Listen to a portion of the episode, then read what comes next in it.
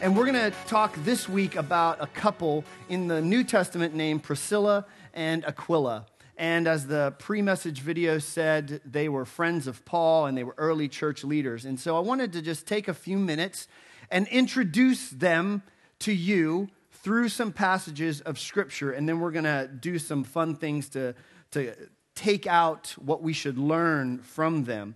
So if you have a Bible, I want you to turn to the book of Acts in chapter 18. And if you don't have a Bible, the scriptures will be there on the screen, uh, side screens. In, in chapter 18, uh, the first three verses say this Then Paul left Athens and went to Corinth, and there he became acquainted with a Jew named Aquila, born in Pontus, who had recently arrived from Italy with his wife Priscilla. They had left Italy when Claudius Caesar deported all the Jews from Rome. Paul lived and worked with them, for they were tent makers, just as he was. So here we get introduced to this couple that were uh, showed up in Corinth around the same time Paul did. Now they try to date when this exactly was because we're told that they went there because they were deported from Rome and as historians can best uh, guess or best work out, this happened sometime in the mid to late 40s AD when Claudius, the Roman emperor, decides that he's had enough of the Jews in Rome and he, and he basically tells them to get out, just go, leave. And so they're deported. And they're a husband and wife, and they're tent makers or they're leather workers, depending on the interpretation. They're independent businessmen, business people. They set up shop in towns and they ply their trade. And so they meet this man named Paul in the synagogue because Paul's a Jew as well. Paul has this same MO whenever he goes into a town. Because he's Jewish, he goes to the local synagogue and then he begins to tell them about the Messiah, this Messiah named Jesus who has come. And it usually doesn't go very well for Paul in the synagogue. He usually ends up getting kicked out of the synagogue. But something that Paul says to this couple resonates with them. And they begin to follow him and they begin to listen to his teaching. And somewhere along the way, we're not sure exactly when, they become followers of Jesus. They sign on to the Jesus movement. So I want to switch around to a different book of the Bible. We're just forming a little bit of a portrait of, of them because this is one of the, the, the people in the New Testament that we don't get a long, drawn out story of who they are. We have to piece together their story from different passages in the New Testament. So, Paul writes a letter to a church in Corinth uh, after he's left there. And if you turn over to chapter 16, it's the very last piece of the letter. Paul writes this to this church that the churches here in the province of Asia send greetings in the Lord, as do Aquila and Priscilla and all the others who gather in their home for church meetings. So, what's happened here is that Paul never stays in one place for very long. He does his preaching, he does the work that God has assigned him to do, and then he goes on to the next town, to the next place, because the work that God has assigned him to do is to basically start stuff, to get new churches, to get this Jesus movement spread as wide as he can throughout basically the Mediterranean. So he goes to this place called Ephesus from Corinth, and Priscilla and Aquila go with him because they're tent makers, because they're independent business people. They can go to a town and just set up shop and start over and keep plying their trade. So, incidentally, one of the things we know about Priscilla and Aquila, and Paul for that matter, is that they were probably pretty good at what they did you know, because you're not going to succeed in business if you just keep going to a place and you're terrible at making tents. You're not going to be able to support them each other. So Priscilla and Aquila are business people. They go with Paul from Corinth to Ephesus, and then Paul says that they have uh, hosted a church. And we've said before that a church in the New Testament is probably a group of about 15 to 20 people. You know, we think of a church as maybe something like this, but a church in the New Testament is probably around 10 to 15 people, the size maybe of, of your growth group. That would be considered a church. But we're told that it meets in their home. And so Priscilla and Aquila are doing well enough for themselves as they go around to have some kind of rental home that can host a church like this. And Paul names it. Paul names them both. And this becomes a little bit significant for where we're going today. He says their home. It's not just Aquila's home. It's not just the man's home. It's Aquila and Priscilla, their home. And they've opened up their space for people to come and worship there. So uh, we're going to jump back to the book of Acts now. And there's an interesting uh, story that's related by Luke, the writer of Acts, in the same chapter of, of chapter 18. At the very end of the chapter, uh, he's relating a story of something that happens in Ephesus, because Paul, I think, uh, has left Ephesus at this point. And then we're told in verse 24 that a Jew named Apollos who was an eloquent speaker who knew the scriptures well, had arrived in Ephesus from Alexandria in Egypt. He had been taught the way of the Lord, and he taught others about Jesus with an enthusiastic spirit and with accuracy. However, he knew only about John's baptism. A few weeks ago, Pastor Mark talked about John the Baptist. And this was one of the guys who uh, he had gotten John the Baptist's baptism, but he didn't know all of the information about Jesus. When Priscilla and Aquila heard him preaching boldly in the synagogue, they took him aside and explained the way of God even more accurately. So, what we're beginning to see here is a portrait of a husband and wife that are doing ministry together, that are, that are doing things like hosting growth groups or hosting a church together in their space. And then we were told that they actually have to instruct this guy named Apollos. And Apollos appears throughout the New Testament as, as somebody just like what the, the book of Acts described. He's a great speaker, he's very charismatic, he attracts people naturally. But at this point, he doesn't have all the information. So, this husband and wife, Priscilla and Aquila, show up and they take, them, take him aside because Paul's taught them. And they say, Look, there's some things that you have to know about what God's doing in the world. And it's not just about John and his baptism, but it's about this man named Jesus and what he's done through his life and his death and his resurrection. The Messiah has come. So, this husband and wife are doing this amazing ministry together. And then, lastly, they're mentioned uh, pretty, pretty poignantly in the book of Romans. In uh, again another chapter 16, he Paul writes uh, in verse 3, "Give my greetings to Priscilla and Aquila, my co-workers in the ministry of Christ Jesus." He goes on to say, in fact, they once risked their lives for me, and I'm thankful to them, and so are all the Gentile churches. And, and then he references again to give his greetings to the church that meets in what? Their home again. So Paul is still writing to this and referencing this couple, Priscilla and Aquila. And in the book of Romans, he mentions them with this particular Greek word. When he says co workers, he actually uses the Greek word synergos. Let me hear you say synergos. Synergos is simply just means, you know, it's, a, it's where we get the word synergy. It's the idea of uh, doing something alongside each other. And I think it's significant that Paul doesn't say, hey, they were the people who worked for me. They were my lackeys. They were the people I instructed. He elevates them. And he does this repeatedly through the New Testament. But he says, they do this with me. And it's a beautiful picture, I think, of how Paul viewed the people that he did ministry with.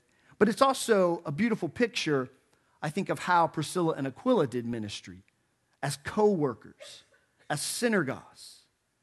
And that got me to thinking this week about community and about close relationships and about following disciples uh, alongside of people that we know. Now, I remember in the early 1990s, I was just graduating college and I was in my first rather serious band. And we used to rehearse in our singer's parents' house. And we would, uh, we would show up and we would, we would set all, all of our gear up. But then before we could start rehearsing, we had to take a break. You know, we would drive from wherever we lived and, and we would get all the stuff set up. But before it was rehearsal time, something else always happened on Thursday nights in the early 90s that made us press pause. And before we could play, we needed to sit down and we needed to watch Seinfeld. This new show that had come out, you know? And it was just entering the Thursday night lineup. And so we would get all the stuff set up, and it just so happened that right as we would get the stuff set up, it was time to take a break. And we would always sit around and watch Seinfeld. And Seinfeld, if you guys know, it's what? It's the show about nothing. nothing. And then later on, another show got added to that, uh, with, and we all became friends with, uh, we're friends with Ross, Rachel, and Joey, and Wright, and, and Chandler, right. So Friends and Seinfeld formed the backbone, right, of NBC comedy on Thursday nights. And because Seinfeld was a show about nothing, it really stuck out to me, but also Friends. Uh, it was these, they were these stories about these people who worked in New York, right, and lived in New York.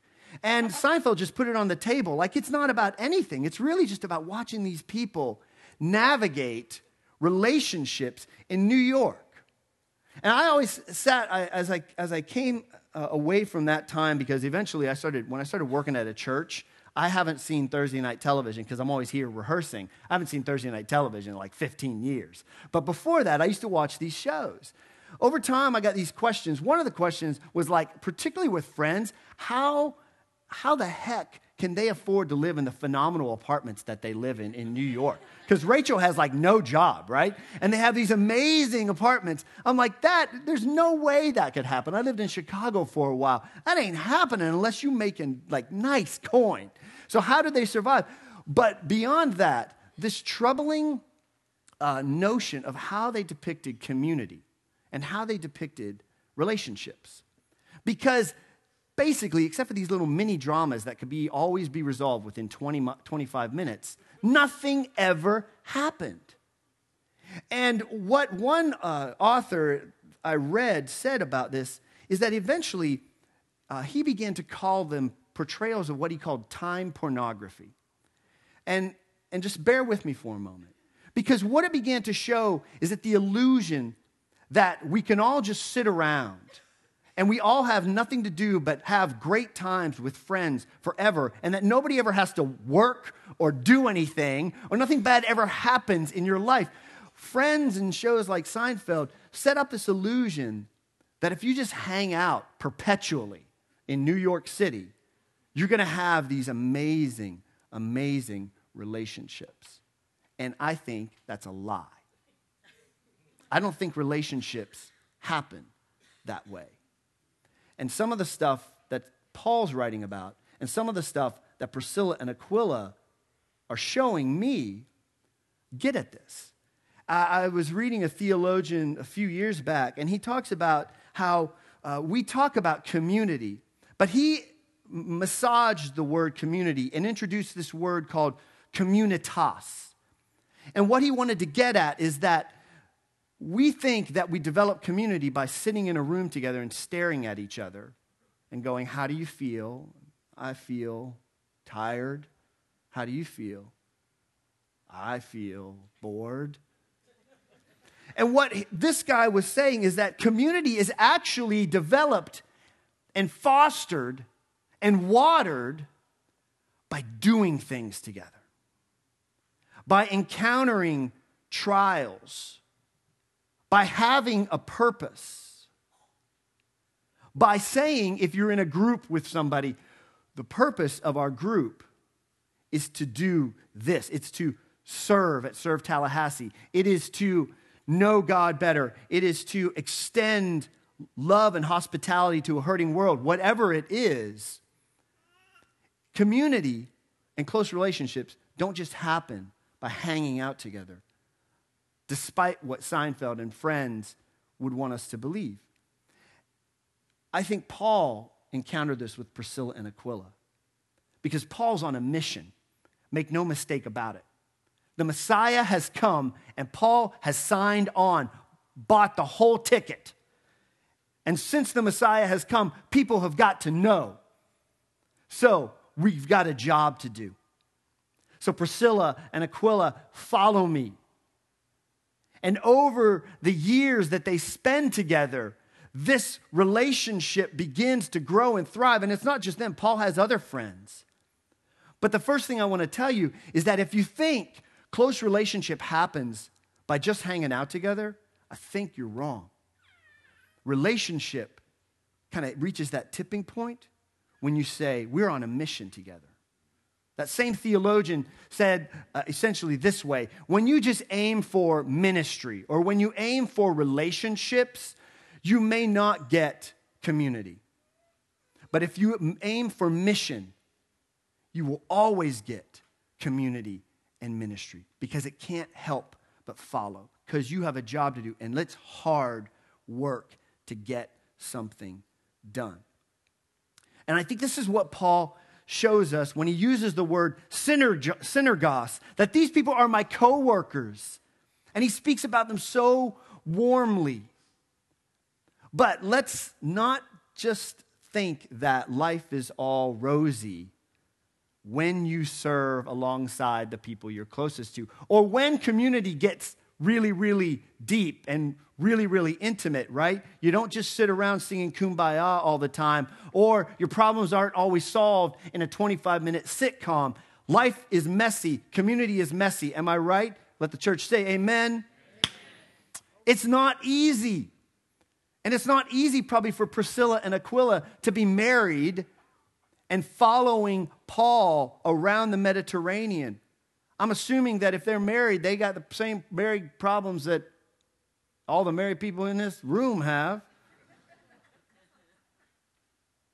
So, what I want to examine this morning in the time that we have left is how do you navigate discipleship in community with people who are close to you? Not just husband and wife, but if it's true that deep relationships happen when you're on mission, then some of us are encountering deep relationships, whether we are married or whether we're doing uh, life with our brothers and sisters or whether we're doing life with a close group of friends. So, how is this fostered? Now, um, I thought it was kind of silly if I just sat up and talked to, talked to you guys about it. So, what I came up with is uh, I just kind of asked some, some folks that I have seen serving together and living close lives together to come up and speak to me and speak to us all about it. So I want to uh, invite the panel of people up to, you guys welcome them up to the stage, and we're just going to have a dialogue a little bit about this um, in the time we have. So why don't, oh, there, everyone's coming and getting navigated. Why don't we just start uh, with uh, Michael and Robin? Why don't we just start off by saying, give your names and maybe the area of ministry that you serve together with. Okay, my name's Robin Bateman, and we serve at the um, E3 Red Eye here at the church, and we also have a growth group. That's it. Yep. I'm Michael Bateman, um, married to Robin, and I do the same thing with her. I'm Terry Palmer. This is my son, and we started serving at E3 Kids together, and then we've served at the coffee bar together, and now we're serving at Pathways together. Yeah. I have my own. Um, Kyle Steele. Um, me and Kelby served together in the greet and hospitality team as well as the music team like he said, my name is Kelby also, but also my brother Evan, who used to lead worship here. So I got to serve along with him as well. We have a, we have a picture of Evan, right? Look. Hey, hey, Evan. Hey, Evan. hey, uh, I'm Michael Hanna. This, uh, I guess you get to say your own thing too. So, uh, we serve global outreach here at, uh, at, E3, and also uh, we lead a growth group in uh, Thomasville. Hey, I'm Martha, and I, I help with global outreach in E3 with Michael why don't we just, uh, why don't we just, it's, so weird to have them behind me. I hope they're not making faces or anything. Um, but why don't we start with you guys, and why don't you guys just speak to, like, if we could just speak to how you ended up serving together. How'd you guys end up in the same ministry together? Yeah, we were, I was, uh, started going to Colombia and Nicaragua doing some things with some uh, refugees uh, down there, and we were doing it separately and it was very difficult to leave and come back and not have a shared experience and try to relate that. And it was really, really difficult. We had it took about a month to get back on an even keel because our experience was so different, and she had to stay home with two little kids. Uh, then we started serving here at E3, going to Guatemala, uh, which the first time we did that, all of a sudden we realized this synchronicity of working with each other that was very, very powerful, and that we were much better together than apart. Awesome. What about you guys, Kyle and Kelby? Sorry, I'm. What was the question? Yeah. How Um, did, so how, with did, how did you at least- decide? how did you end up serving together? Um, me and my brother actually, Evan was the one who basically taught me how to play guitar. So that was pretty cool that when we started going to E3, we got to play together um, here. And having him as the leader, I felt like I learned a lot from him. So um, I think he had a big part in helping me learn to worship God. How about you team. and Kyle? How did you guys serve, end up serving together? Um, Kelby was here serving for a while, and I was kind of just here with her because we started dating early, and then we started getting married and all that fun stuff. You started to get married. um, since I was already here, I don't have like the personality where I can just sit and do nothing. So I was just like, um, what can I do? So I ended up helping her with the greet team since she was already doing that, or like at the time we both did lights together a long time ago. And I've been around like she had to get, get here early every week for playing music, and I was already here as well because we rode together. So why don't I play as well? And it's kind of gone. We're just serving together now because we're both here and Well, Hayden, tell us tell us how you ended up serving in a ministry with your mom. She told me I had to. um, she, you know, she we started working together. The first thing we ever did was the coffee bar back at the old building. Um, and I was just, you know, energetic little kid. I would have been what, like 12, 13? 13 at the time. Um, and I was just so full of energy and she's like, "Hey, I'm going to use this energy and give you caffeine." There you go. and so she would do the coffee bar and I would do the little coffee machine and we just sort of traveled to each area together from coffee bar to E3 kids to hospitality team. Well, and I will say I made my older son serve as well when he was younger, and he's gone on to serve in other areas. So initially, it wasn't a choice, but you you had to start serving, and then you could choose where you wanted to serve. But service is important, and I think families that serve together are stronger families and as you grow up they continue to go on and Mm. serve in areas that they want to serve in but initially you have to serve if you're in the Palmer family. Well, Michael, why don't you tell us same question? Like, Sure. Uh, well, I was uh, dating Robin, and uh, Robin was a mountain bike rider, so I became a mountain bike rider.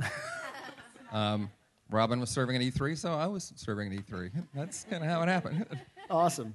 So I, we, were, we were talking earlier, and so basically, you know, when we went through this question earlier, I was like, so basically, what we're telling people is like, uh, we have one guy whose mom told him to start serving at E3, and then another guy who was trying to date a woman and got involved. So these are great, great motivations for serving at E3. Um, what do you guys? What do you love about serving together? Let's start with you guys. Well, I, you know, we were talking before, and I think serving together really gives you an opportunity to grow together Mm. and really to bond in a way that, that you don't normally. And we were talking about um, you you can work together for a for a goal in a secular sort of setting, but it's it's really different when you're serving God and you have that mission in mind. And I think you grow together spiritually as a couple Mm. that way. That's awesome. How about you guys? I think too it's um it's fun. It's Hmm. a lot of fun. It's more fun and we're, we're funny. We're funnier together. Um yeah, and, and I think you lift each other up. When I'm dragging, he lifts me up. When he's dragging, I force him to change his attitude. Why don't we?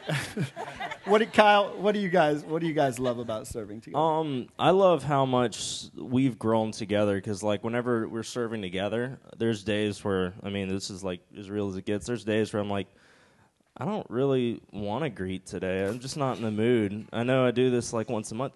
No offense, I, I enjoy it, but there's days where I'm just tired, and it, Kelby's like, you know, it's not really about you, and it's it's kind of like one of those things where like we build each other up and like I mean sometimes it's like the funny ways like that, but other times like we're reminding each other why we're serving. We're growing by like helping each other remember that this is for a bigger purpose than just how we feel on a day and what we want to do at the time. Because there's days where I absolutely love doing things, and there's days where I come in, I'm like, I don't really want to, and Mm. that's just one example of many. That's awesome. I was just going to say the safe safety of being with the person you love and you know really you know you're really comfortable with them, so it helps you to be really who you are. Yeah, that's good. What about you guys? What do you love? What do you love about serving together? Well, because I'm a nurse and he's a physical therapist, we don't get to see each other every day at work. I don't get to see him be the amazing therapist that he is. So when we're together serving, I get to watch him hmm. and I get to see how awesome he is at what he does. So I and I think it gives us again a like-minded purpose and it brings us together. we we never play harder, but we never work harder than when we're away on a trip together. Anything to add to that? I wish I could live up what she said. Um, no, it's it's that uh, is that um, being able to see each other in that environment and just really appreciate that. Um, the the we always say that, uh, that that she's the go and I'm the whoa, and this this kind of uh, this this this energy that goes between us that just with that God puts there, and we just uh, I'm never like I said, just just really appreciative of who each other are and the gifts that God's given and how that uh, how that plays out. Now you said that. Wait, who's the go? Uh, she's the go. You're the go. So, so that that leads me to uh, a great question, which is like, what about the challenging parts? What, what about navigating the go and the whoa? Is there any? Uh, what about when times get tough? That never ha- that never happens. Oh, okay. No, that's Well, you. if you ever travel with us, you know that never happens. And- no, it's it's really interesting living out when those times are tough. You're you're a couple, Mm-hmm. especially when you have teams. So you you've got this responsibility of teams. You've got the responsibility of really paying attention to what God is trying to do on this trip, and our own individual uh, relationship still exists in Mm-hmm. this. And there is there's going to be times where she's going to be leaving in the morning and not come back to the afternoon, and I'll be gone, and we'll have to kind of connect again. And it's this uh, this real tension between okay, do you get leftover time that I have, or do are we are we really going to intentionally invest in each other and say, okay, where do we steer off the course? How do we correct this? We have ten minutes. Yeah. You know, how are we going to figure this out? And and there are times it's very difficult, and, but you really have to. Uh, purposefully set aside time and really uh, for each other and be uh, intentional about that. That's awesome. What about what about you guys? Like, speak to when things are, get challenging, serving with people who you're close to. Um, as far as me and Kyle, we haven't really had too many challenges, or at least I haven't felt like we've had challenges. so I'll let him talk about that. But um, with serving with my brother, since that happened quite a bit, and just growing up together, we had a really cl- like close relationship, um, and we're both pretty defensive people. Um, we found that you know playing music together was we would butt heads quite a bit, and you know Eric got to see that quite a bit, and I'm sure many of the other people on the worship team have seen that, but. Um, I mean, as him being the leader most of the time, I would I found myself kind of backing down and just kind of sitting and waiting to like, you know, just listen to God what He had to say to me and for what Evan's feedback had to be, and just kind of go with it instead of, you know, being hard headed and listening Yeah. to myself. Good. It's not easy. I, I and I did get to I did get to watch this dynamic play out. And I have an older sibling who also plays music, so it was interesting for me to watch this. But they did uh, they did such a, a great job of kind of being brother and sister and allowing some of those conflicts to happen, but it never jeopardized the mission of what you know we were trying to do. So, what about you, Kyle? Um, I would say one of the challenges uh, is our personality differences. Because she's more of an organized person and I am not. And like whenever she does things, she has like this routine way she wants to do it and do that. And I don't have that. I just have um, let's just do it and just get it done with. And uh, that doesn't really work well often uh, together. But and then another thing that we learned about each other with serving together is we don't practice music together. Why not? And, uh, we she's just she's been playing for a lot longer, and I would say she's probably a better musician. So she just goes in and just goes over the songs. All right, I'm done. And I'm just like, well, I've got to spend another three hours. and so it's just, and if we try to practice at the same time, it's just like, uh, that should be a, a G. Um, and I'm just like, no, just. But it's just a frustrating thing. But that's why we practice separately and then serve together. Interesting. What about you guys? Um, probably the hardest thing I would say is sometimes you know family issues go you know they travel with you into the service What? Or- yeah oh my god because you know we we love each other that never changes but we get at each other's throats sometimes i'm not gonna lie that's family dynamic that's how we work um, and i remember this one time we were serving at e3 kids and i want to want to emphasize your children are safe with us your we your children are not in danger but we're human. We're all human. We have issues, and just E3 kids senses when you're having, you know, sort of like a rough day and rough family time, and then it just emphasizes that just a little bit more with the kids. Um, this was the time before the fabulous Miss Wilkes took the program over um, between Dan Dernberger when my mom had, you know, had to deal with everything, and just it got tense, tense with the kids, and we had to remember like we're here to serve with the kids, not to bicker and fight a little bit. So got a little rough at times, but No, seriously, no children were harmed. You know, it gets to a point where you deny so much that it just makes people's suspicions go higher. But anyway,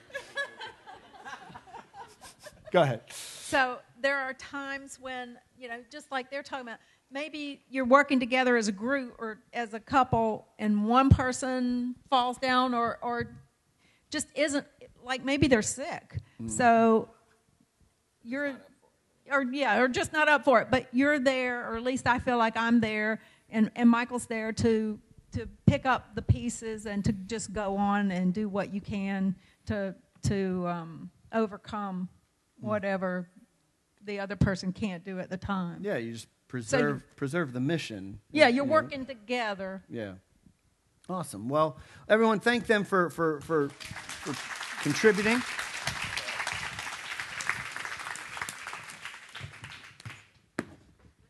Whoa. So, you know what what I want to emphasize is that this is not all, obviously, all of the people who serve together. All it's not all of the married folks that serve together. It's not all of the siblings or the or the parents and child children that serve together. happens all over E3. This was just a small snapshot of what is going on. And um, they said some things that were poignant to me, and that as I was thinking about how maybe Priscilla and Aquila did this, and how anybody who serves or follows Jesus with someone that they're very close to, how do you get through this?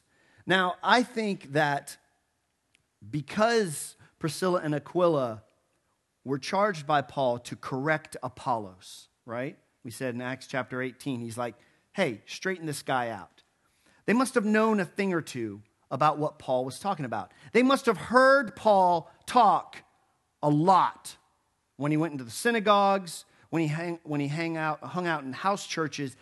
They must have heard him speak to a variety of issues, and I think they probably heard him speak to an issue like this. Paul uh, wrote in a letter to the church of Ephesus when he was talking about how to live out a Jesus life with those who are closest to you. He wrote this one little explosive sentence in chapter 5 when he said, Further, submit. Well, let's read it together. What's it say? Submit to one another out of reverence for Christ.